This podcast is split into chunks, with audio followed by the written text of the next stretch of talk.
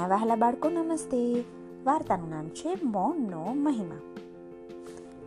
તમને બોલતા આવડે છે? એવું કોઈ પૂછે તો તો તરત જ કહેશો. હા, બોલું છું ને? પણ બોલવાની એ કળા છે.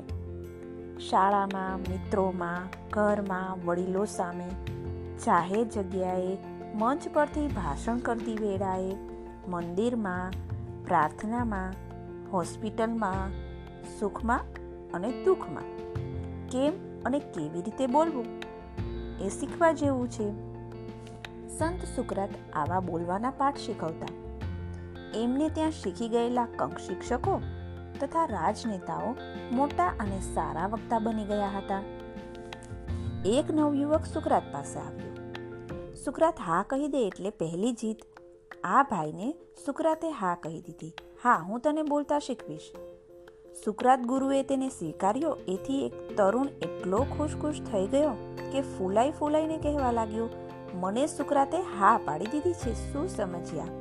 હવે હું ગુરુના મહાગુરુ પાસે બોલતા શીખીશ.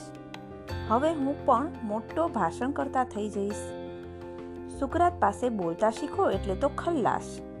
સુકરાતની હા અને શિષ્ય ચગ્યો. હજી પાઠ શરૂ થયા નથી.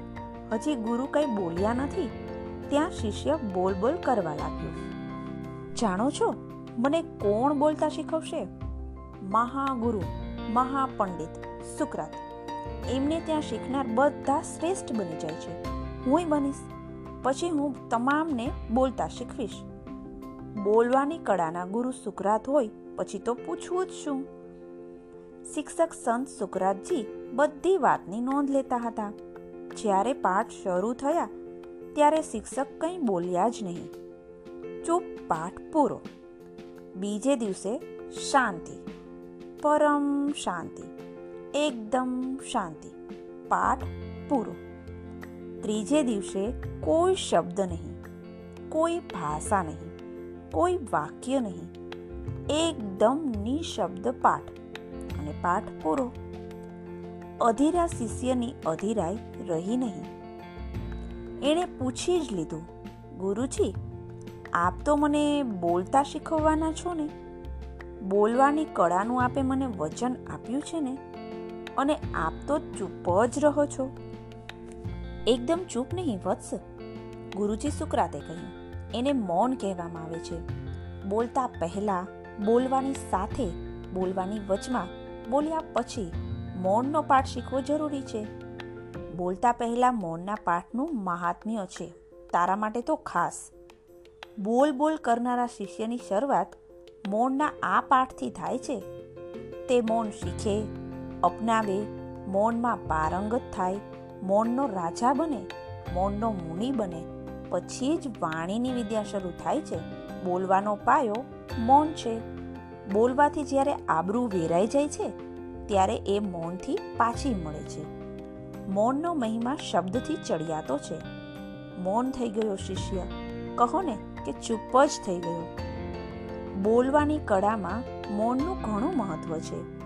બે શબ્દોની વચમાનું મૌન, બે વાક્યોની વચમાનું મૌન, આરોહ અવરોહનું મૌન, હળવું મૌન, ધીમું મૌન, લાંબુ મૌન, યુક્તિપૂર્વકનું મૌન, કુતૂહલ જગાડતું મૌન. સુકરાત હિન્દી શબ્દ છે એ ગ્રીક સંતનું મૂળ નામ સોક્રેટિસ. તેઓ બોલવાની કળાના ગુરુ હતા અને તેમનો બોધ છે કે બોલવાની કળાનો પાયો છે મૌન. આપણા શબ્દોનું મહત્વ ત્યારે વધી જાય છે જ્યારે એમાં મૌન સમાયેલું હોય. વગર સમજીએ વિચારીએ બોલવાથી શબ્દો સાથે આપણું મહત્વ પણ ઘટી જાય છે. મૌન એટલે ખરેખર જ્યાં જેટલી જરૂર હોય એટલું બોલવું. ઘણી વખત તો ક્યાં કેવી રીતે કેટલું બોલવું એ જ ખબર નથી પડતી ને નાની એવી મુસીબત પહાડ જેવી બની જાય છે. શીખી લો મૌન એટલે બોલતા આવડી જશે. જોયું નાના દોસ્તો, બોલવાનું કેટલું મહત્વ છે? એટલે જ હંમેશા સમજી વિચારીને બોલવું. ચાલો, ફરી મળીએ.